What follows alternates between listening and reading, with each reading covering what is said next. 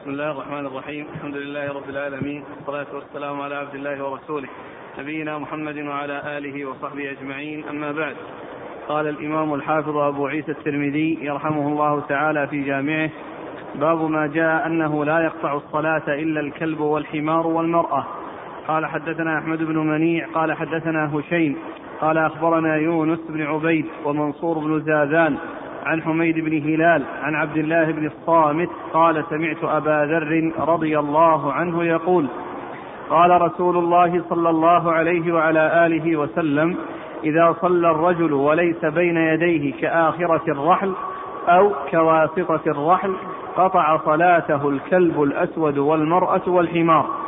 فقلت لأبي ذر ما بال الأسود من الأحمر من الأبيض؟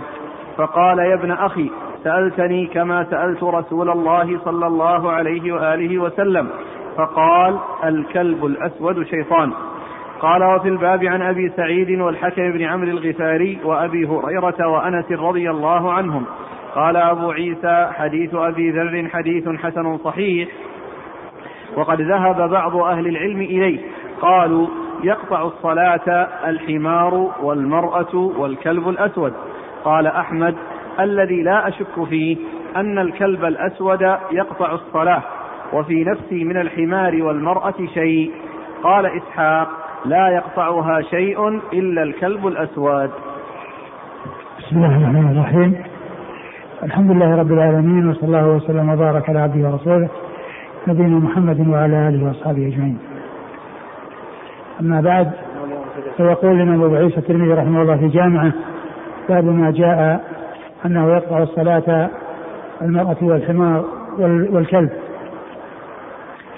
آه هذه الترجمة معقودة لبيان ما جاء في بعض الأحاديث من أن مرورها يقطع الصلاة إذا حصل بين ذلك بين المصلي وبين سترته إذا كان بين المصلي وسترته فإن ذلك يقطع الصلاة وقد اختلف أهل العلم في المراد بالقطع وجمهور أهل العلم من الصحابة ومن بعدهم يقولون إنه لا يقطع الصلاة يعني شيء و ويرون أن ما ورد من القطع أنه إنقاص الأجر وقلة الأجر يعني في ذلك بسبب مرور هذه الأشياء بين يديه. وذهب بعض أهل العلم إلى أنها تقطع بمعنى أنها تكون باطلة وأنها تعاد فتستأنف من جديد وأن ما مضى لا يعتبر و وذهب بعض وقد جاء الإمام أحمد رحمة الله عليه أنه قال لا أشك أن الكلب الأسود يقطع الصلاة وفي نفسي من الحمار والمرأة شيء. وجاء وقال إسحاق لا يقطع الصلاة إلا الكلب الأسود. لا يقطع الصلاة إلا الكلب الأسود. والإمام أحمد قال إن في نفسي شيء من المرأة والحمار لأنه ورد ما يدل على حصول آآ آآ شيء يتعلق بالمرأة والحمار ولم يحصل به قطع.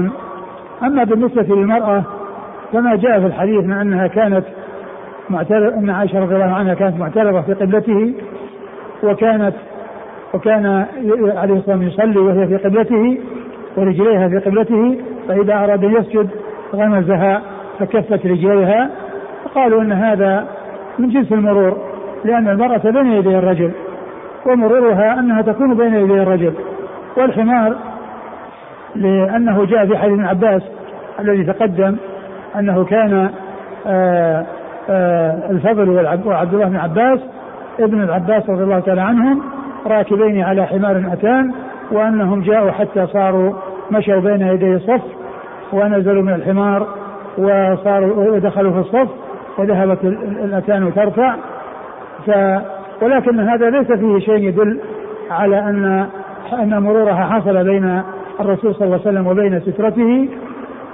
لم ليس هناك شيء يدل على ذلك ومن المعلوم أن سترة الإمام سترة للمأمومين والمرور بين يدي المأمومين دون الإمام لا يؤثر ذلك شيئا لأنه ليس لهم سترة وإنما صفتهم صفة الإمام سترة لهم. و وكما هو معلوم أكثر أهل العلم على أن المقصود بالنقض بالقطع هو يعني نقص الأجر وبعضهم بعض أهل العلم قال إنه يستأنف الصلاة من جديد. وإذا استأنف الصلاة على سبيل الاحتياط فهذا أولى وإن لم يستأنف فإن الصلاة صحيحة. ولكن إن استأنف يعني فهو أحوط وإن لم يستأنف فأكثر أهل العلم من الصحابة ومن بعدهم من الأئمة على أن الصلاة لا تستأنف وأن الصلاة لا يقطعها شيء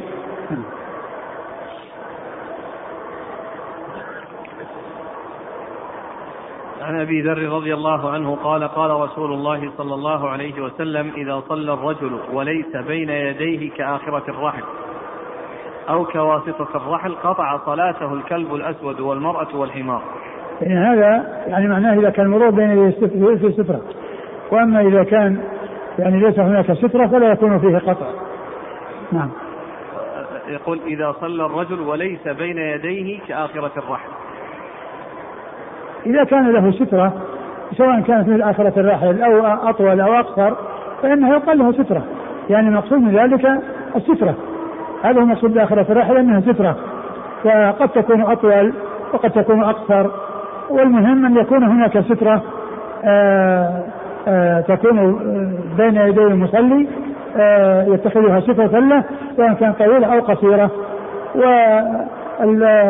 وهذا الحديث وغيره من الأحاديث التي سبق أن تقدم أن تقدم مرت. يعني فيه أن الستره تكون مثل مؤخرة الراحل لكن لو كانت أنقص أو أعلى فكل ذلك سائر. ولكن المهم أن يكون هناك شيء بارز يعني يلفت النظر ويجعل الشخص الذي يأتي يعرف أن هناك ستره حتى يتنبه ويتجنب المرور بين المصلي وبين هذه السترة.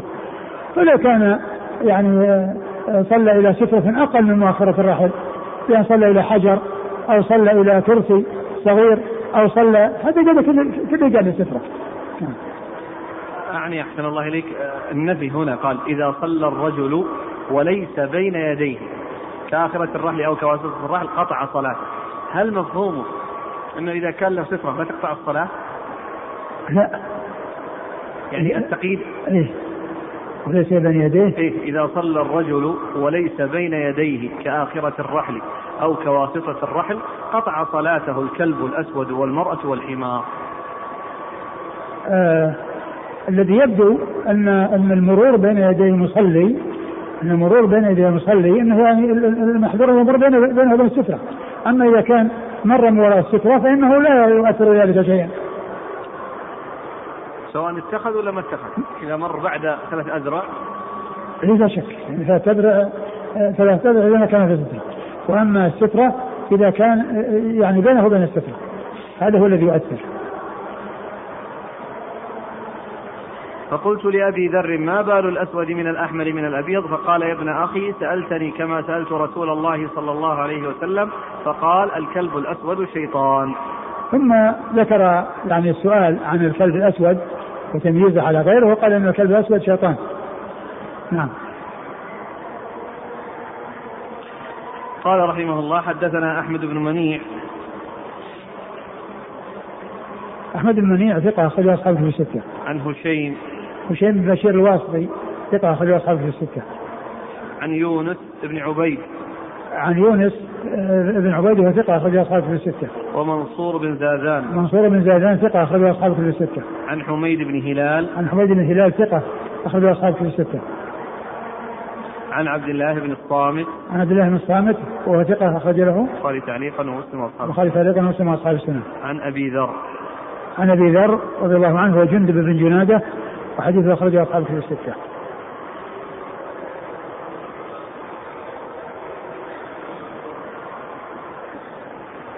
واسطة الرحل واسطة الرحل يعني آه الرحل كما هو معلوم له مقدمة وله مؤخرة وله واسطة.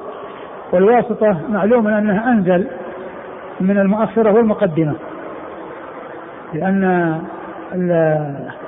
الواسطة أنزل والروايات اختلفت في ذكر الواسطة والمقدم والمؤخرة وإنما جاءت عند الترمذي فقط التي هي كلمة الواسطة. وقيل إنها شك يعني من الراوي والثابتة إنما هي المؤخرة. وعلى كل الواسطة مثل الواسطة لا شك أنه سترة ومن والمؤخرة والمقدمة كل ذلك لا شك لا شك أنه سترة وسواء آه، كانت طويلة أو قصيرة. قال وفي الباب عن أبي سعيد وفي الباب عن أبي سعيد الخدري سعد بن مالك بن سنان أحد السبعة المعروفين بكثره حديث النبي صلى الله عليه وسلم. والحكم بن عمرو الغفاري. والحكم بن عمرو الغفاري أخرج حديثه البخاري وأصحاب السنن. البخاري وأصحاب السنن. وأبي هريرة. أبو هريرة عبد الرحمن بن صخر الدوسي أكثر الصحابة حديثا. وأنس. وأنس خادم الرسول صلى الله عليه وسلم وأحد السبعة المعروفين بكثرة الحديث. قال أبو عيسى حديث أبي ذر حديث حسن صحيح. وقد ذهب بعض أهل العلم إليه قالوا يقطع الصلاة الحمار والمرأة والكلب الأسود. قال أحمد الذي لا أشك فيه أن الكلب الأسود يقطع الصلاة وفي نفسي من الحمار والمرأة شيء. نعم. قال إسحاق لا يقطعها شيء إلا الكلب الأسود. أحمد بن حنبل آه، المحدث الفقيه. أحد أصحاب المذاهب الأربعة المشهورة مذاهب السنة وحديث أخرجه أصحاب في الستة وإسحاق بن راهوية الحنبلي ثقة أخرجه أصحاب في الستة إلا ابن ماجه. القطع هنا في كلام أحمد وإسحاق قطع على حقيقته ولا لا هو على حقيقته. نعم. لأن باقي الأئمة غير الإمام أحمد يقولون بأنه لا يقطع. أحسن الله إليك يقول السائل هل يكون هناك فرق بين المرأة المحرم والمرأة غير المحرم لي؟ محارمي. النساء مطلقة سواء كانت محارم أو غير محارم يقول ما وجه الجمع بين المرأة والكلب والحمار في هذا الباب؟ لا ندري. هل المرأة إذا مرت أمام المرأة تقطع الصلاة؟ والله الذي يبدو أن الحكم واحد. مثل الكلب والحمار إذا مر بين يديها مثل الرجل وكذلك المرأة لو مرت أمام المرأة فكذلك مثل مثل مرها بين يدي الرجل. لأن الثلاثة كلها طريقها واحد. ومعلوم أن الأحكام يشترك فيها الرجال والنساء إلا إذا جاء ما يدل على اختصاص الأحكام بالرجال أو اختصاصها بالنساء يقول والعكس إذا مر الرجل أمام المرأة. ما يقطع. لأنه ما جاء أن الرجل يقطع إنما جاء المرأة تقطع قال رحمه الله تعالى باب ما جاء في الصلاة في الثوب الواحد. قال حدثنا قتيبة بن سعيد قال حدثنا الليث عن هشام بن عروة عن أبيه عن عمر بن أبي سلمة رضي الله عنهما أنه رأى رسول الله صلى الله عليه وآله وسلم يصلي في بيت أم سلمة رضي الله عنها مشتملا في ثوب واحد. قال وفي الباب عن أبي هريرة وجابر وسلمة بن الأكوع وأنس وعمرو بن أبي أسيد وعبادة بن الصامت وأبي سعيد وكيسان وابن عباس وعائشة وأم هانئ وعمار بن ياسر وطلق بن علي وصامت الأنصاري رضي الله عنهم أجمعين. قال أبو عيسى حديث عمر بن أبي سلمة حديث حسن صحيح والعمل على هذا عند أكثر أهل العلم من أصحاب النبي صلى الله عليه وآله وسلم ومن بعده من التابعين وغيرهم. قالوا لا بأس بالصلاة في الثوب الواحد. وقد قال بعض أهل العلم يصلي الرجل في ثوبين. ثم أورد أبو عيسى باب الصلاة في الثوب الواحد. باب الصلاة في الثوب الواحد. والمقصود بالثوب الواحد القطعة من القماش التي يشتمل بها ويلفها على بدنه. هذا مقصود الثوب وهو يعني غير الإزار والرداء لأن الإزار والرداء قطعتان. قطعة على أسفله وقطعة على أعلاه من تحت الرأس. هذا هو الإزار والرداء. وأما هذه قطعة من القماش يلفها على بدنه من فوق من فوق كتفيه إلى إلى إلى أسفل. وهي قطعة واحدة وهي غير قميص ليست قميصا. هذا هو المقصود بالثوب.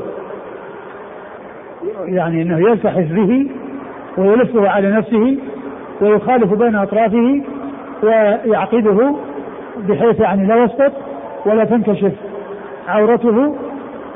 و والمقصود أن الثوب الواحد يصلى فيه.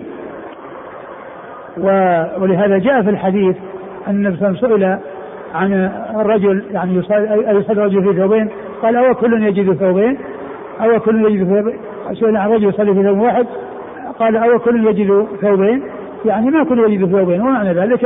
أن الثوبين لا شك أنهم أولى ولكن الواحد يكفي إذا وجد إذا وجد الواحد فإنه يكفي وإن يعني اتخذ اثنان ليكون أستر وليكون آه، يعني آه، آه، أضمن لعدم انكشاف العورة فلا شك أن هذا هو الأولى ولكن الواحد يكفي يعني يشتمل به ويجعل أطرافه على عاتقه ويعني يجعلها من تحت يديه ثم يخالف بينها ويعقدها إما من الأمام أو من الخلف. وفي ذلك فائدة وهي أنه لا ينظر عورته ولا يرى عورته لو لو يعني إذا ركع أو يعني أو نظر إلى يعني هذا بحيث أنها تكون ملتصقة في صدره ولا سبيل له إلى رؤية عورته من داخل الثوب لأنه قد أحكم وربط وصار لا يتمكن الإنسان. فيكون من فوائد هذا العمل الذي هو شده وربطه سواء كان من الأمام أو من الخلف وأن يكون من تحت اليد من تحت اليدين بحيث تكون اليدان ظاهرتان بارزتان سيكون في ذلك عدم آه، آه، انكشاف العورة وعدم تمكن أو إمكان كل إنسان ينظر أو يرى عورته وهو يصلي نعم.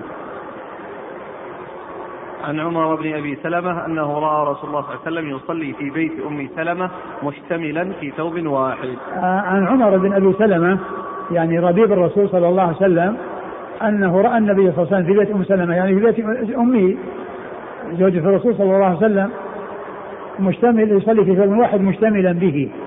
مشتمله يعني معناه ملتحفا به وقد ضمه إلى نفسه ويعني آه، عقد أطرافه يعني سواء كان العقد من جهة الأمام أو من جهة الخلف. وبذلك يحصل الأمن من الانكشاف. وإلا فإنه لو لم يربطه فإنه عرضة لأن يعني آه، آه، ينفلت ويسقط وتنكشف العورة. لكن مع ربطه وشده وجعل طرفه يعني ينزل من تحت آه، أبطه أو تحت يده ويذهب إلى الجهة الأخرى فتكون عاتقة مغطيان بأطراف الثوب وقد عقد الطرفان بحيث لا يحصل آه، آه، سقوط سقوط الثوب وانكشاف العورة. قال حدثنا قتيبة بن سعيد قتيبة بن سعيد بن جميل بن طريف البغلاني ثقة أخرجه أصحابه في الستة. عن الليث عن الليث وهو الليث بن سعد المصري ثقة فقيه أخرجه أصحابه في الستة. عن هشام بن عروة عن هشام بن عروة وهو ثقة أخرجه أصحابه في الستة. عن أبي عن أبيه عروة بن الزبير بن العوام ثقة فقيه من فقهاء المدينة السبعة في عصر التابعين أخرجه أصحابه في الستة. عن عمرو بن عن عمر بن أبي سلمة. عن عمر بن أبي سلمة ربيب الرسول صلى الله عليه وسلم وحديثه أخرجه أصحاب الكتب الستة. قال وفي الباب عن أبي هريرة وجابر. أبو, أبو هريرة مر ذكره وجابر بن عبد الله الأنصاري أحد السبعة المعروفين بكثرة الحديث. وسلم بن الأكوع. وسلم بن الأكوع أخرج حديثه أصحاب الكتب الستة. وأنس وعمرو بن أبي أسيد. وأنس وعمرو بن أبي أسيد ليس له رواية. كتب الستة. اللي يظهر من كلام الشيخ محمد الشاكر نقل أن هذا خطأ وهم. يقول هذا لكن والصواب عمر بن أبي سلمة لكن وهم. ها؟ كلامه الذي نقله عن ابن الأثير أن هذا وهم. والصواب عمر بن أبي سلمة. فوهم الرامي قال عمرو بن أبي اسيد عمر بن ابي سلمة؟ إيه قال ابن الأثير رواه عياش الدوري وعلي بن حرب وأبو كريب عن محمد بن عباس الدوري لعله عباس. ها عباس. إيه؟ نعم. رواه عباس الدوري وعلي بن حرب وأبو كريب عن محمد بن بشر كذلك. قيل وهم فيه محمد بن بشر والصحيح ما رواه أبو أسامة. وغيره. عن عبيد الله عن الزهري عن سعيد المسيب عن عمر بن أبي سلمة بن عبد الأسد. وقال ابن حجر قال الدار قطني في الأفراد تفرد به محمد بن بشر هكذا والصواب ما رواه أبو أسامة وغيره. بس هذا يعني الحديث نفسه عن عمر بن أبي سلمة. نفس الحديث. إي الحديث يعني قصد محمد بن بشر لما روى الحديث هذا قال فيه عمرو بن أبي أسيد. فعدوه إنه له رواية لهذا الحديث. اي بس الان اذا قلنا عمر بن أبي سلمة؟ كيف يقول يقول الترمذي يصدر الحديث عن عمرو عمر بن أبي سلمة ثم يقول في الباب عن فلان. لأنه وردت رواية عن رواها محمد بن بشر آه، عن آه، محمد بن بشر ثم ساق السند. ولو كان ولو كان ولو كان ولو كان طريقه أخرى. ما دام ان الصحابي آه، واحد فإنه لا يكرر لا يكرر ما دام الأصل مسوق عنه. فكيف يقال في الباب عنه؟ الظاهر إنه شخص نعم أنه يقول في ميم عمرو بن أسد وفي نون عم عمر بن أبي أسيد. يمكن إذا كان يعني لفظ آخر غير عمر غير عمر بن أبي سلمة يصير. أما عمر بن أبي سلمة الذي هو راوي الحديث والذي صدر الترمذي الحديث لا يقول في الباب عن عمر بن أبي سلمة لأن نفس الاصل أصل الباب لم يذكر في إلا حديث عمر بن أبي سلمة. والباقي أشير إليه إشارة. الباقون أشير إليهم إشارة وأما عمر بن أبي سلمة هو الذي صدر الباب بحديثه لا هو هو ذكر على الصواب عمرو بن أبي سلمه لأنه له رواية في الكتب لكن هذه الرواية وهم إيه لعمر اي إيه يصح نعم وعبادة بن الصامت عبادة بن الصامت أخرج حديث أصحاب في الستة. وأبي سعيد وكيسان. أبو سعيد مر ذكره وكيسان هو بن جرير أخرج حديثه. ابن ماجه. ابن ماجه. وابن عباس. وابن عباس مر ذكره. وعائشة وأم هاني. عائشة أم المؤمنين الصديقة من الصديق واحدة من سبعة أشخاص عرفوا بكثرة الحديث عن النبي صلى الله عليه وسلم وأم هاني هي بنت أبي طالب أخت أخت علي رضي الله تعالى عن الجميع وحديثها أخرجه أصحاب في الستة. وعمار بن ياسر عمار بن ياسر أخرج حديثه أصحاب في الستة. وطلق بن علي وطلق بن علي الحنفي أخرج حديثه أصحاب السنن أصحاب السنن. وصامت الأنصاري. وصامت الأنصاري هذا لا يعني قال إنه يعني انه فيه وهم وانه كذا ولا ندري يعني من هو. قال أبو عيسى حديث. يعني بعض هذا قال عبادة بن الصامت لكن عبادة بن الصامت مرة إلى أن يكون يعني أن ظن سقط يعني في آه، أحمد شاكر من أشار إلى هذا. نعم. نعم.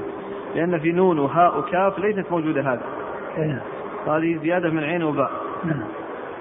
آه، قال أبو عيسى حديث عمر بن أبي سلمة حديث حسن صحيح. والعمل على هذا عند أكثر أهل العلم من أصحاب النبي صلى الله عليه وسلم ومن بعدهم من التابعين وغيرهم. قالوا لا بأس بالصلاة في الثوب الواحد. وقد قال بعض أهل العلم يصلي الرجل في ثوبين.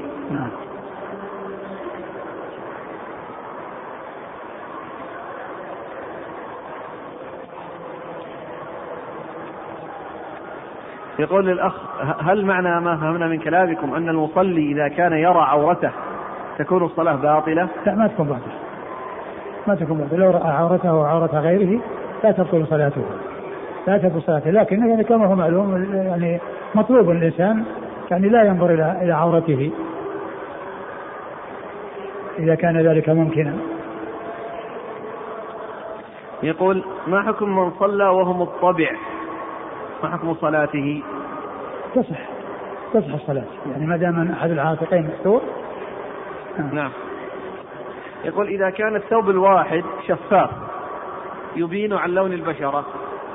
هذا وجوده مثل عدم وجوده مثل عدم هذا ما يعتبر لباس. هذا يعني يعتبر كاسيات عاريات قال رحمه الله تعالى باب ما جاء في ابتداء القبلة. قال حدثنا هناد قال حدثنا وكيع عن إسرائيل عن أبي إسحاق عن البراء بن عازب رضي الله عنهما أنه قال لما قدم رسول الله صلى الله عليه وعلى آله وسلم المدينة صلى نحو بيت المقدس ستة أو سبعة عشر شهرا. وكان رسول الله صلى الله عليه وآله وسلم يحب أن يوجه إلى الكعبة. فأنزل الله تعالى قد نرى تقلب وجهك في السماء فلنولينك قبلة ترضاها فول وجهك شطر المسجد الحرام. فوجه نحو الكعبة وكان يحب ذلك. فصلى رجل معه العصر. ثم مر على قوم من الأنصار وهم ركوع في صلاة العصر نحو بيت المقدس. فقال هو يشهد أنه صلى مع رسول الله صلى الله عليه وسلم وأنه قد وجه إلى الكعبة. قال فانحرفوا وهم ركوع. قال وفي الباب عن ابن عمر وابن عباس وعمارة بن أوس وعمرو بن عوف المزني وأنس.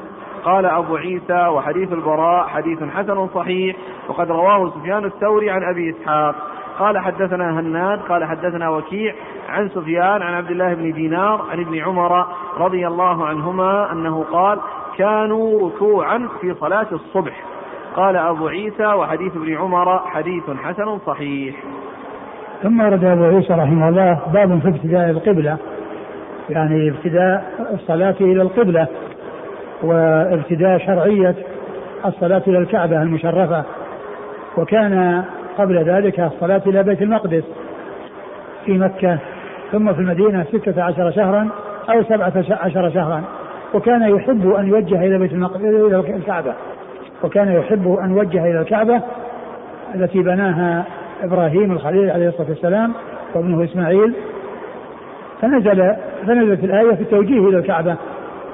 وصلى الرسول صلى الله عليه وسلم في مسجده آه، العصر وصلى معه رجل ثم إنه خرج وقد ذهب إلى مسجد من المساجد وقيل إنه مسجد بني حارثة فوجدهم يصلون العصر وهم ركوع فأخذ وكانوا وكانوا يتحرون أن ينزل كما كان النبي صلى الله عليه وسلم كان يتحرى وهم يتحرون هذا الذي يتحراه الرسول صلى الله عليه وسلم وينتظرون أن يحصل النسخ والتحويل إلى جهة الكعبة.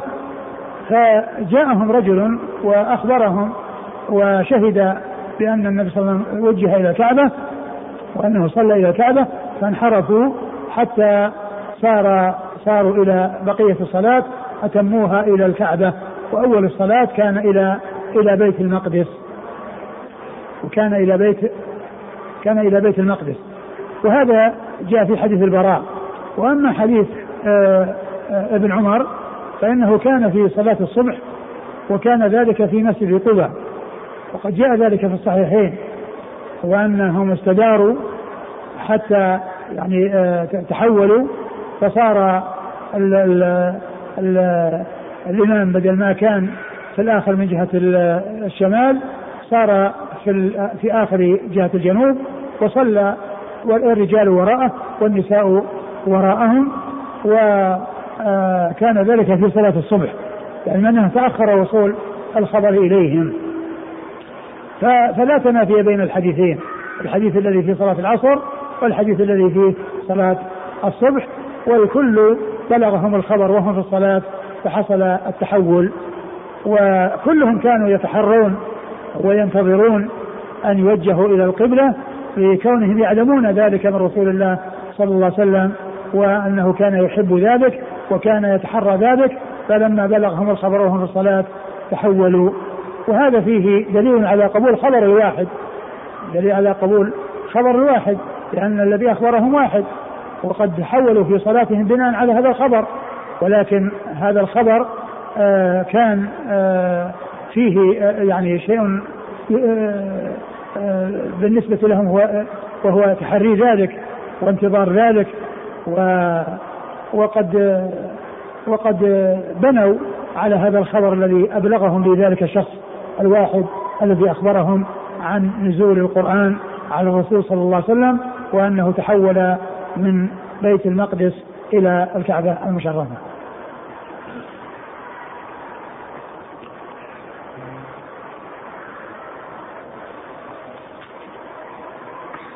قال حدثنا هناد هناد بن السري أبو السري ثقة أخرجه البخاري في خلق العباد ومسلم وأصحاب السنن. عن وكيع عن وكيع بن الجراح الرؤاسي الكوفي ثقة أخرجه أصحاب الكتب الستة. عن إسرائيل عن إسرائيل وهو ثقة أخرجه أصحاب الكتب الستة. عن أبي إسحاق أبو إسحاق هو عمرو بن عبد الله الهمداني السبيعي ثقة أخرجه أصحاب الكتب الستة. عن البراء عن البراء بن عازب رضي الله عنهما وقد أخرج حديثه أصحاب الكتب الستة. قال وفي الباب عن ابن عمر وابن عباس وعمارة بن أوس عمارة بن أوس أخرج حديثه هذا ما, ما ليس له رواية ليس له رواية نعم وعمرو بن عوف المزني. وعمرو بن عوف المزني أخرج حديثه البخاري تعليقا وأبو داود والترمذي وابن ماجه. البخاري تعليقا وأبو داود والترمذي وابن ماجه. وأنس. وأنس قال أبو عيسى وحديث البراء حديث حسن صحيح. وقد رواه سفيان الثوري عن أبي إسحاق. نعم سفيان الثوري سفيان بن سعيد بن مسروق الثوري ثقة فقيه أخرج حديثه أصحاب كتب الستة. وهذه طريقة ثانية مع طريق إسرائيل. طريق إسرائيل بن أبي إسحاق هذه طريقة أخرى من عن سفيان الثوري عن أبي إسحاق. قال حدثنا هناد قال حدثنا وكيع عن سفيان عن عبد الله بن دينار. يعني هذه عن عن عن, عن سفيان عن سفيان هو الثوري عن عبد الله بن دينار المكي ثقة أخرجه أصحابه في الستة. عبد الله بن دينار؟ عبد الله بن دينار. المدني. المدني؟ عن المدني نعم. عمرو بن دينار. نعم عمرو بن دينار نعم. عن ابن عمر عن ابن عمر عبد الله بن عمر وحديثه أخرجه وهو أحد السبعة المعروفين بكثرة الحديث عن النبي صلى الله عليه وسلم. قال كانوا ركوعا في صلاة الصبح. نعم. قال أبو عيسى وحديث ابن عمر حديث حسن صحيح. نعم وقد أخرجه الشيخان. أحسن الله إليك يعني صلاة الصبح التحول فيها في مسجد قباء. نعم في مسجد قباء. لأنه هو الذي جاء في الصحيحين أن بينما الناس في قباء يعني يصلون جاءهم آت فقال كذا فتحولوا طيب هؤلاء الذين تحولوا فصلى رجل معهم العصر ثم مر على قوم الأنصار وهم ركوع في صلاة العصر. نعم لأن هذا في مسجد صلى مع رسول قيل انه مسجد بني حارثه. قيل إنه مسجد بني حارثه. معروف الجهة؟ يقال إن بني حارثة في الجهة في الجهة الشمالية الشرقية وهي التي جاء في فيها الحديث الذي الذي كان الحديث ليس صحيح أن النبي صلى الله عليه وسلم جاء إلى بني حارثة فقال أنتم خارج الحرم أنتم خارج الحرم. ثم قال لا بل أنتم في الحرم. قال لا بل أنتم في الحرم. يقال أن في هذه الجهة التي هي الجهة الشمالية الشرقية. وهذا غير غير بني سلمة. غير بني سلمة. بني سلمة الجهة الجهة الغربية. نعم. إذا صار التحول أو القصة في ثلاث أماكن. نعم. في ثلاثة مساجد.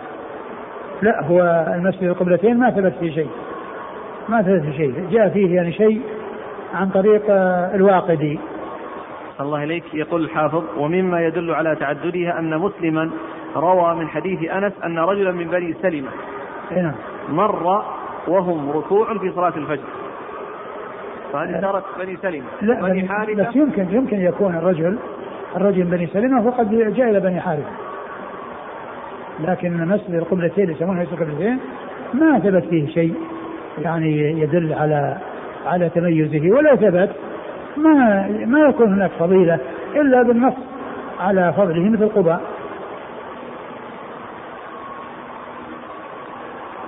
قال رحمه الله تعالى باب ما جاء أن ما بين المشرق والمغرب قبلة. قال حدثنا محمد بن أبي معشر قال حدثنا أبي عن محمد بن عمرو عن أبي سلمة عن أبي هريرة رضي الله عنه أنه قال قال رسول الله صلى الله عليه وآله وسلم ما بين المشرق والمغرب قبلة.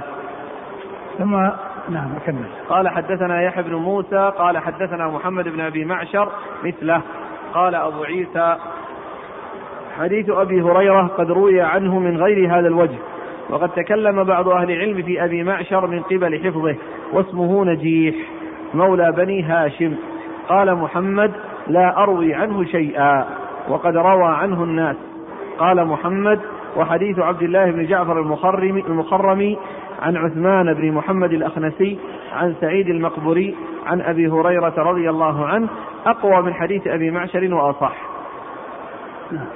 قال حدثنا الحسن بن بكر المروزي قال حدثنا الم... قال حدثنا؟ الحسن بن بكر. نعم. في موجود عندكم أبو بكر؟ موجود أبي نعم خطأ. نعم هذه خطأ. وهذا يعني من النادر الذي عند الشيخ أحمد شاكر رحمه الله في نسخته لأنه يعني هو معني بال بالنسخ و بيان الفروق بينها وضبط آه، يعني ذلك. ويعني ولهذا ما مر بنا يعني شيء من الأخطاء. في نفس المتن ولكن هذا هذا من النادر.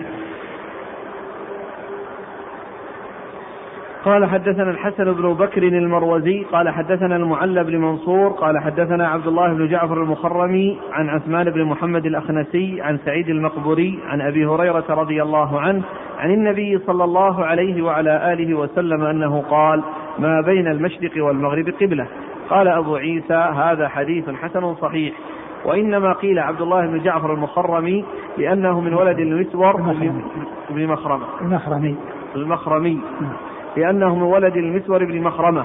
وقد روي عن غير واحد من أصحاب النبي صلى الله عليه وسلم ما بين المشرق والمغرب قبلة. منهم عمر بن الخطاب وعلي بن أبي طالب وابن عباس. وقال ابن عمر إذا جعلت المغرب عن يمينك والمشرق عن يسارك فما بينهما قبلة إذا استقبلت القبلة. وقال ابن المبارك ما بين المشرق والمغرب قبلة هذا لأهل المشرق واختار عبد الله بن المبارك التياسر لأهل مرو. ثم ورد أبو عيسى باب ما بين المشرق والمغرب قبلة. والمقصود من ذلك أن أن الكعبة عندما يكون الإنسان يعني حولها لابد أن يصيب عينها إذا كان يراها في المسجد. لابد أن يتجه إلى عين الكعبة ولا يتجه إلى جهتها. لأن لأن العين موجودة ويكون الاتجاه إليها. أما إذا كان يعني في غير ذلك فإنه يتجه إلى جهتها.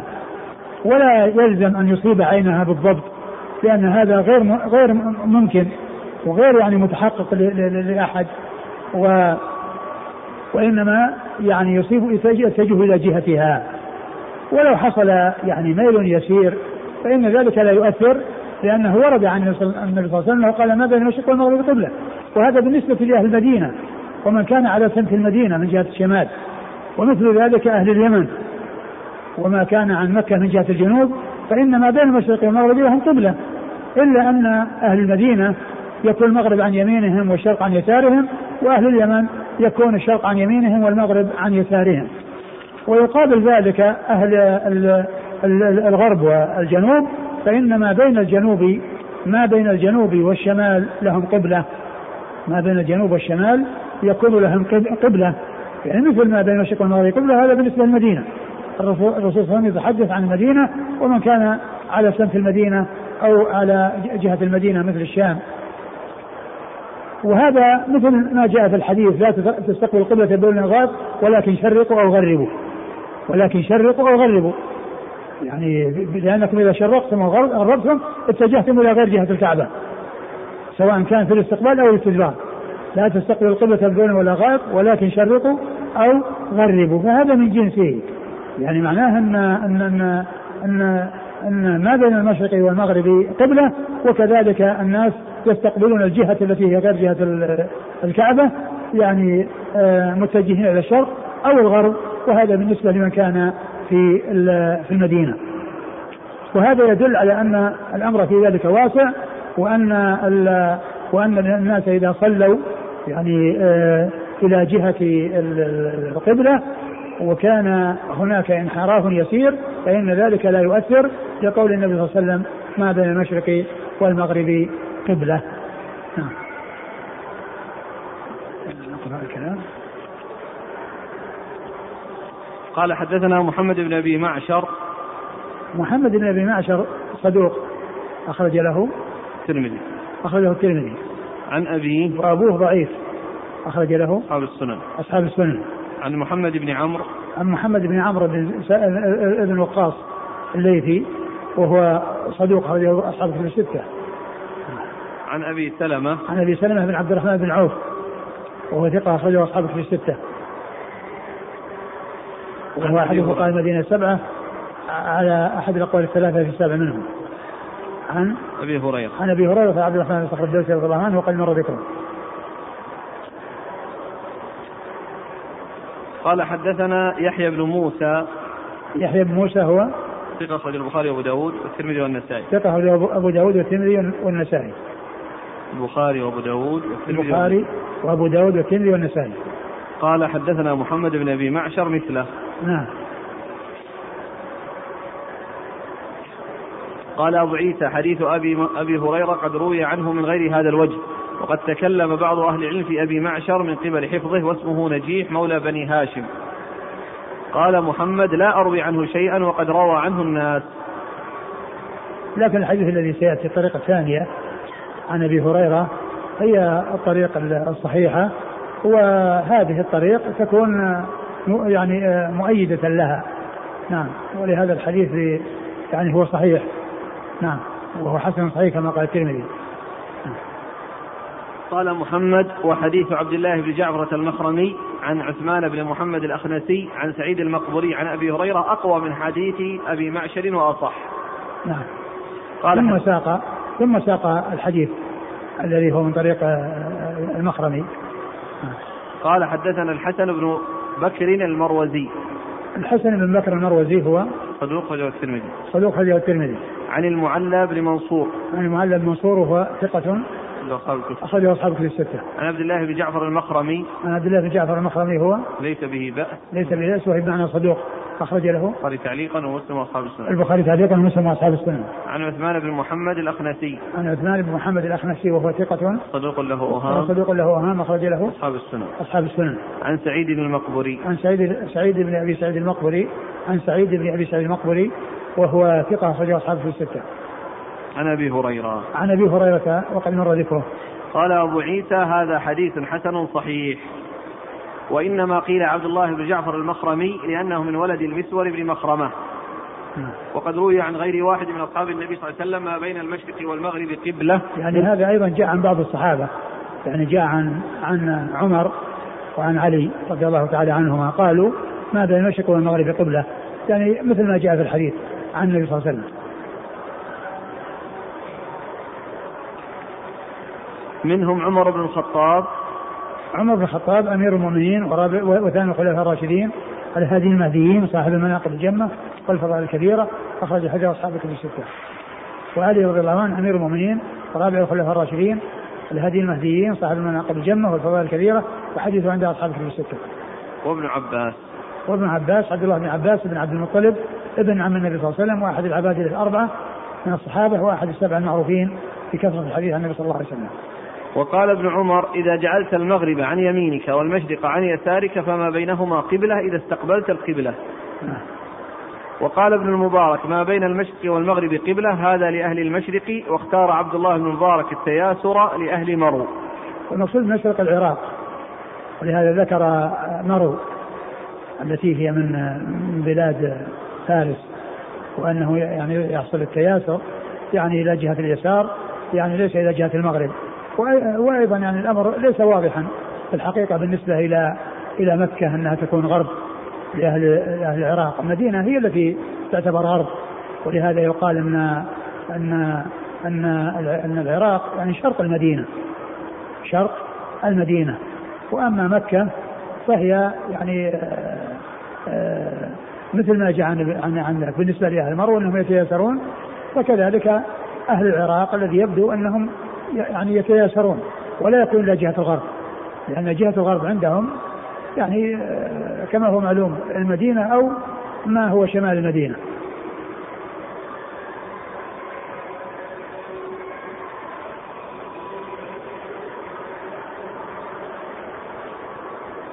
وعبد الله بن مبارك هو المروزي وهو من مرو والنسبة إلى يعني المروزي على غير القياس. لأن القياس دون زاي ولكن جاءت الزاي يعني أضيفت في النسب إلى مروز نعم.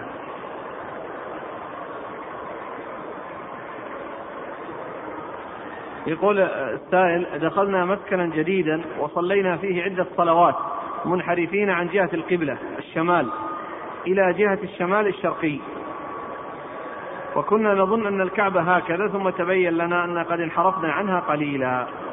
يعني سيأتي في الباب الذي يعني إذا كان في الغيم.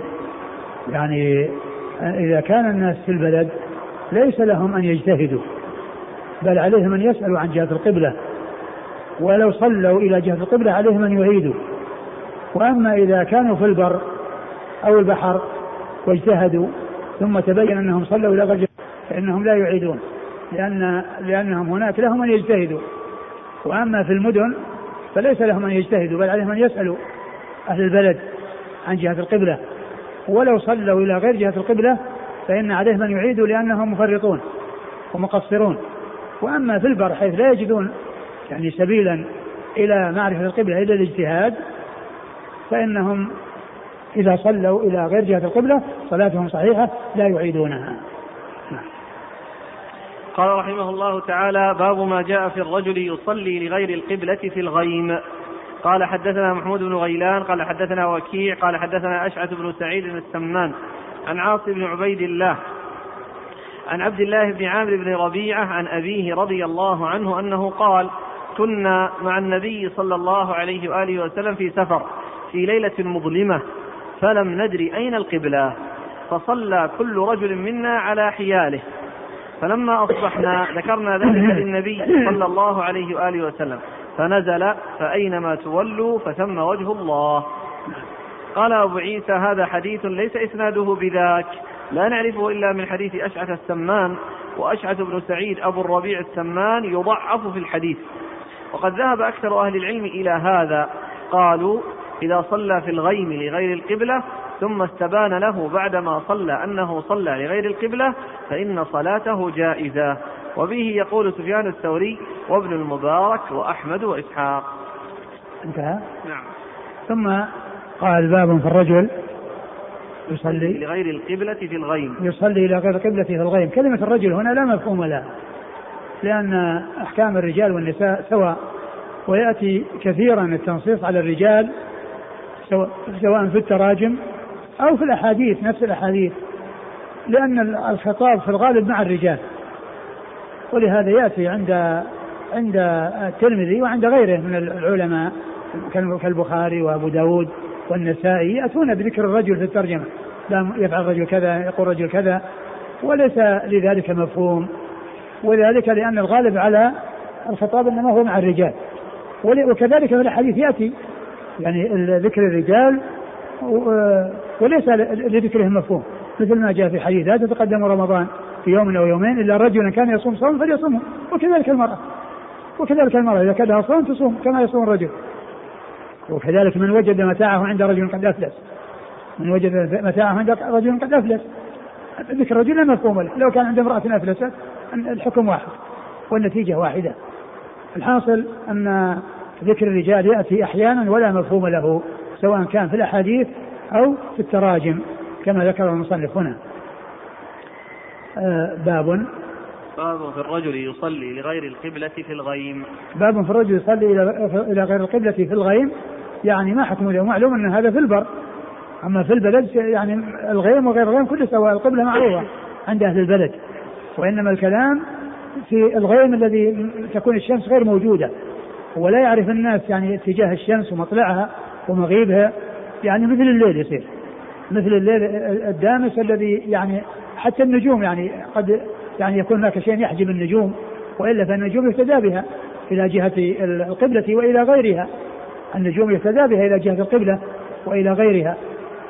و ولكن المقصود ان أنه آه، في النهار فيه غيم وما كان يعني يعني يرون الشمس ويعرفون آه، آه، القبلة. بسبب ذلك فيعني فإذا صلى إلى اجتهد وصلى إلى جهة ثم تبين أنه قد أخطأ فإن صلاته صحيحة. فإن صلاته صحيحة وصلاته يعني معتبرة وليس عليه أن يعيد الصلاة. آه، آه، أورد أبو عيسى حديث من هو؟ عامر بن ربيعة. عامر بن ربيعة رضي الله عنه قال كنا مع النبي صلى الله عليه وسلم في سفر وكان في يوم غيم ف يعني صلوا وكل صلى حياله يعني الشيء الذي رأى ان القبلة يعني ان القبلة في رأيه. هنا صلى وقد كانوا متفاوتين. ومعلوم أنهم لم يكونوا مع النبي صلى الله عليه وسلم في نفس الصلاة كانوا معه في سفر ولكنهم كانوا يعني إما في سرية أو ذهبوا في مهمة. وحصل أن جاءت الصلاة فصلوا فأخبروا النبي صلى الله عليه وسلم. ولو كانوا مع النبي صلى الله عليه وسلم لكانوا تبعا له. لكانوا تبعا له ولا يحتاج إلى أن يخبروه. ولكن هذا يفيد لأن معيتهم معه أنهم كانوا مسافرين ولكنهم ليسوا في وقت الصلاة يعني كانوا حاضرين معه وإنما كانوا ليسوا معه. ولكنه بعد ذلك آه، آه، عادوا إليه أو آه، لقوه وأخبروه بالذي حصل فأقرهم على ما هم عليه واعتبر صلاتهم صحيحة. والحديث يعني في إسناده رجل رجلان.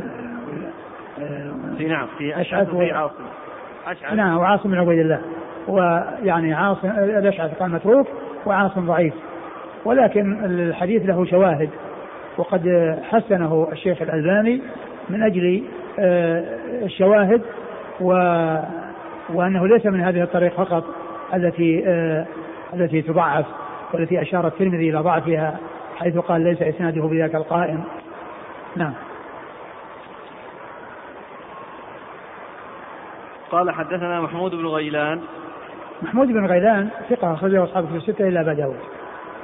عن وكيع عن أشعث بن سعيد السمان. أشعث بن سعيد السمان متروك أخرج حديث الترمذي وابن ماجه. وابن ماجه. عن عاصم بن عبيد الله عاصم بن عبيد الله هو ضعيف أخرج حديثه. البخاري في خلق أفعال العباد وأصحاب السنن. البخاري في خلق أفعال العباد وأصحاب السنن. عن عبد الله بن عامر بن ربيعة. عن عبد الله بن عامر بن ربيعة وهو ثقة. لا وثقه العجلي وقال الحافظ ولد على عهد نعم قال الحافظ ولد على النبي صلى الله عليه وسلم ووثقه العجلي. أخرجه أصحاب الكتب. أخرجه أصحاب الكتب الستة. عن أبيه. عن أبيه صحابي أخرج له أصحاب الكتب. أصحاب الكتب الستة. قال أبو عيسى هذا حديث ليس إسناده بذاك لا نعرفه إلا من حديث أشعث السمان وأشعث بن سعيد أبو الربيع السمان يضعف في الحديث وقد ذهب أكثر أهل العلم إلى هذا. قالوا إذا صلى في الغيم لغير القبلة ثم استبان له بعدما صلى أنه صلى لغير القبلة فإن صلاته جائزة.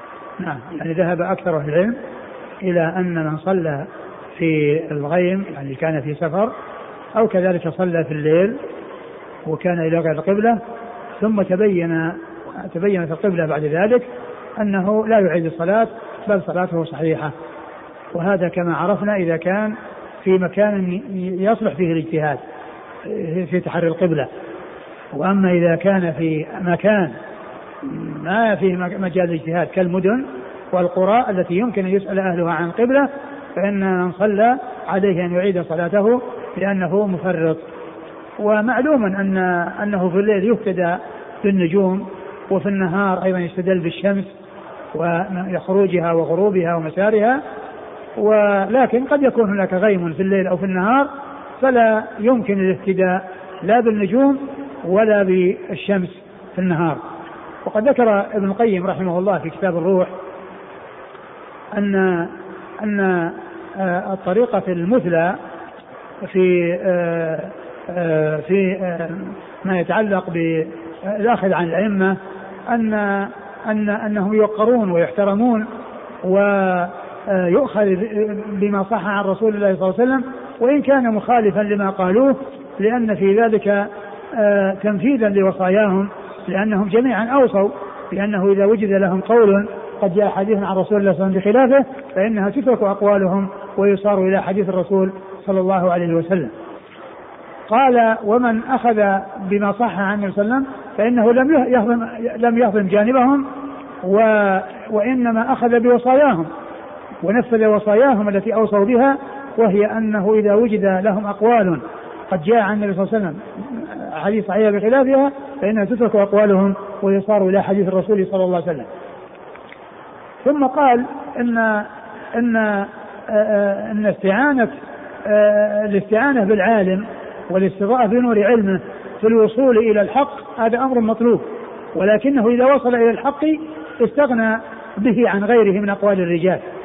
ثم قال فمن استدل بالنجم على جهة القبلة فإنه إذا شاهد القبلة لم يكن لم يبقى لاستدلاله بالنجم معنى لأن الإنسان إذا وصل للكعبة ما يحتاج أن يبحث في النجوم يسأل عن القبلة لأنه وصل إليها. فكذلك الإنسان إذا كان الحق ما تبين له وما ظهر له الدليل الذي يدل عليه يدل على الحق وأنه نظر في كلام الرجال وكلام العلماء وأقوالهم وأدلتهم فإذا فيستعين بهم في الوصول إلى الحق فإذا وجد الدليل عند أحد منهم فإنه يصير إليه ويترك آه، غيره وهذا مثل له بالاستدلال بالنجم إلى جهة القبلة إذا كان الحق إذا كان القبلة يعني غير مشاهدة فإذا وصل إلى الكعبة استغنى برؤيتها عن الاستدلال عليها بالنجوم وكذلك من آه، وصل إلى حديث الرسول صلى الله عليه وسلم فإنه يستغني به عن كلام الرجال وأقوال الرجال. وهذا فيه تنفيذ لوصايا الأئمة آه، الأربعة رحمة الله عليهم فإنهم جميعا أوصوا بالأخذ بالدليل وترك ما جاء عنهم على خلاف الدليل ومن المعلوم أن كل مجتهد فإنه لا يعدم الأجر أو الأجرين. من اجتهد في طلب الحق فأصابه حصل أجرين أجرا على الاجتهاد وأجرا على الإصابة.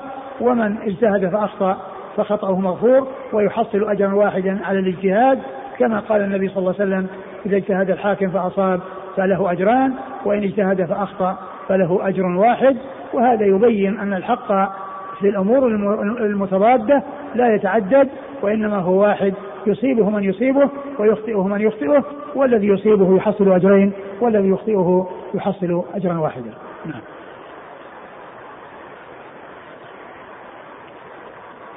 قال وبه يقول سفيان الثوري وابن المبارك وأحمد وإسحاق. يعني هؤلاء من يقولون من, من أكثر العلماء الذين أشار إليهم أنهم يقولون بأن أنه آه، آه، أنه إذا صلى وتبين أن القبلة على خلاف ما صلى إليه فإن صلاته صحيحة ولا يعيدها. أحسن الله إليك. في فرق بين من عرف الجهة الصحيحة في الوقت أو بعد ما انتهى الوقت؟ إيه، لا ما في ما في فرق. حتى لو كان في الوقت فإنه لا يعيد. قال رحمه الله تعالى باب ما جاء في كراهية ما يصلى إليه وفيه. والله تعالى أعلم وصلى الله وسلم وبارك على عبده ورسوله نبينا محمد وعلى آله وأصحابه أجمعين جزاكم الله خيرا وبارك الله فيكم ونفعنا الله بما قلتم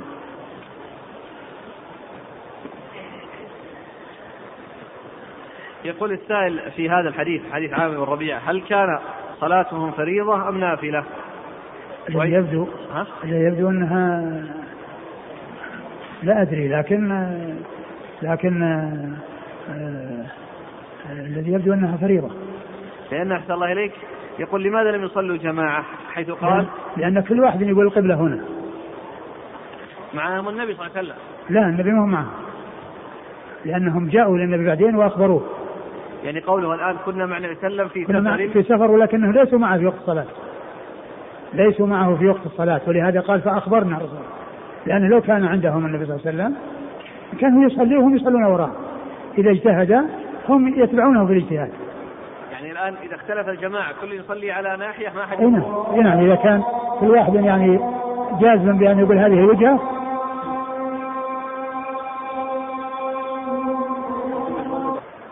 فيه حديث ذكره الشارح حول الصلاة اجتهاد في البر. يعني أقوى من هذا الذي ذكره مصنف. يعني شوفها في الشرح. البر يعني اجتهاد يعني. اجتهاد يعني في صلوا إلى غير جهة القبلة. اجتهدوا وصلوا إلى غير جهة القبلة. نعم. قال بارك الله فيك قلت يؤيد حديث الباب ما رواه الطبراني من حديث معاذ بن جبل. قال صلينا مع رسول الله صلى الله عليه وسلم في يوم غيم في سفر إلى غير القبلة. فلما قضى صلاته تجلت الشمس. فقلنا يا رسول الله صلينا إلى غير القبلة؟ قال قد رفعت صلاتكم بحقها إلى الله. قال محمد بن إسماعيل الأمير في سبل السلام بعد ذكره وفيه أبو عيلة. وقد وثقه ابن حبان. انتهى. يعني هذا ما ذكر إلا هذا. الشخص اللي وثقه ابن حبان. وهذا فيه متروك وفيه وفيه ضعيف. فهذا من الشواهد. وهذا مع النبي صلى الله عليه وسلم. كان الرسول يعني صلى بهم و وصلينا إيش مع النبي؟ وصلينا مع رسول الله صلى الله عليه وسلم في يوم غير هذا هو يعني معناه هو, هو إمام. قد اجتهدوا وأخطأوا. فهذا غير ذاك. لكن يعني هم صلوا وكل واحد اجتهد وصلى إلى جهة اجتهاده. ولما أخبر الرسول صلى الله عليه وسلم يعني ما أمرهم بالإعادة. نعم. لكن هذا أقوى. وهذا من الشواهد. نعم. لكن هذه المسألة يعني الآن ما يحصل الاجتماع إذا كان كل إنسان له رأي بالاتجاه لا إذا كان كل يعني يعني يرى أن هذه قبلة ليس له أن يصلي إلى غير إلى غير الجهة التي يغلب على ظنه أنها قبلة. كل يصلي على حسب ما يغلب عليه. وتسقط صلاة الجماعة في هذا الأمر؟ لأنها لأنها لابد من استقبال القبلة. لابد من استقبال القبلة على الوجود إذا كان اتفق اثنين إذا اتفق اثنين يصلون جماعة. لكن لا يصلي الإنسان إلى جهة يعني يعتقد أن القبلة القبلة بخلافها فإذا مثلا اثنين واحد مثلا رأى أن القبلة يعني آه، وهم جهة الشمال القبلة من جهة الجنوب. واحد رأى أن القبلة من جهة الشمال. يستدبر القبلة في صلاته.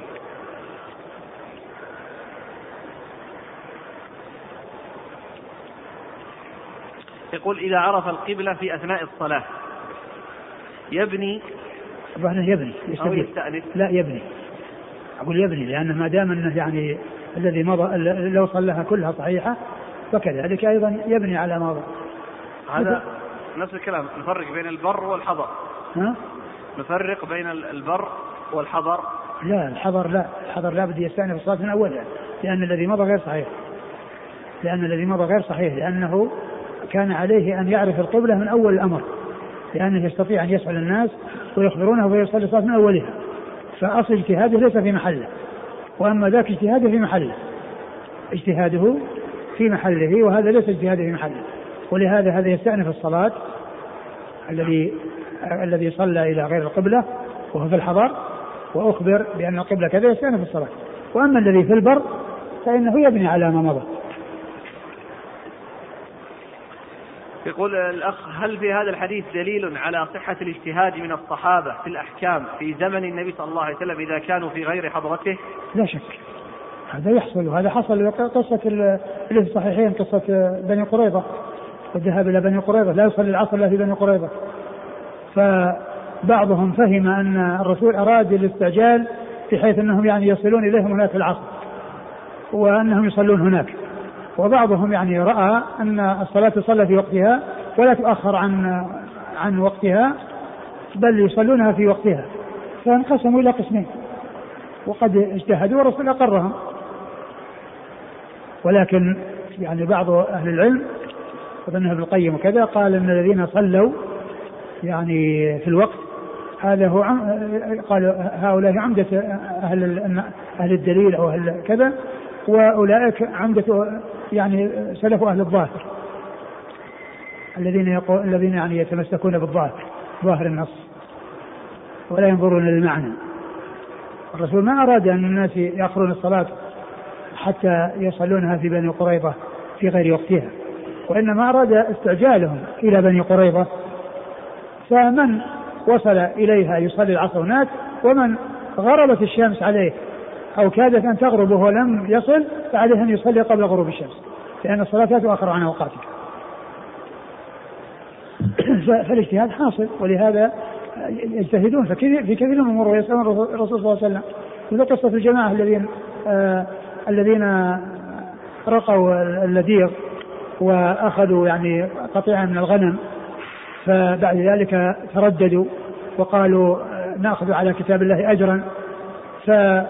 فسألوا الرسول صلى الله عليه وسلم فقال إن حق ما ختم عليه أجر كتاب الله ثم أراد أن يطيب خاطرهم فقال هل بقي منكم شيء؟ فطلب منهم أن يعطوه. وهذا فيه طمأنة لخواطرهم وأن هذا الذي أكلوه أنه حق. وكذلك أيضا قصة الجماعة الذين كانوا على سيف البحر وأخرج الله لهم آه، العنبر الكبير الذي جلسوا عليه يأكلون وأخذوا منه إلى المدينة. وأخبر الرسول صلى الله عليه وسلم وقال أن هذا رزق ساقه الله لهم. لأن فالاجتهادان حاصل في زمنه صلى الله عليه وسلم ولكنهم يرجعون إليه فيبين لهم الحكم. وكذلك مثل القصة الجماعة الذين آه، أراد أميرهم أن يختبرهم وقال أوقد نارا وقال لهم قعوا فيها أمرهم أن يرموا أنفسهم فيها فنظر بعضهم إلى بعض وقالوا إننا ما ما اتبعنا الرسول صلى الله عليه وسلم إلا فرارا من النار فكيف نلقي أنفسنا بالنار؟ فقال فلم فأخبروا بذلك رسول الله صلى الله عليه وسلم. فقال لو دخلوها ما خرجوا منها إنما الطاعة بالمعروف يعني فهم اجتهدوا ورأوا أنهم لا يدخلون النار. يقول أحسن الله إليك فضيلة الشيخ اجتمع أناس بعد ختم القرآن فدعا واحد منهم ورفع يديه بالدعاء وبقية الجماعة يؤمنون. وبعد ذلك دعا آخر وأمن الباقون وهكذا. وبعد الختم والدعاء وزعوا الحلوى وبدأ تقبيل الأيدي والرؤوس. وقد أنكر عليهم وقد أنكر عليهم بعض الإخوة. ولكنهم استدلوا بأثر أنس الذي فيه أنه كان يجمع أهله ويدعو بعد ختم القرآن. فهل هذا الفعل سائغ؟ كونه يدعو واحد منهم وهم يؤمنون هذا سائغ لأن الذي فعله أنس هو من هذا القبيل. وأما كل كل واحد يدعو ويتناوبون في الدعاء ثم يوزعون الحلوى ويعني يقبلون الرؤوس أو الأيدي فهذا يعني شيء زائد على على ما هو سائغ. لأن ما فيه يعني ما هي المناسبة كونه يقبل بعضهم بعض أو يقبل أيدي بعضهم بعض لأنهم ختموا القرآن ما في شيء يدل على هذا. لكن كونهم يدعون نعم جاء عن الصحابة ما يدل على ذلك. فإذا بعضه يعني هذا الذي فعله حق وغيره آه، آه، الأمور الباقية كلها لا تصلح. جزاكم الله خيرا وبارك الله فيكم ونفعنا الله ما قلت.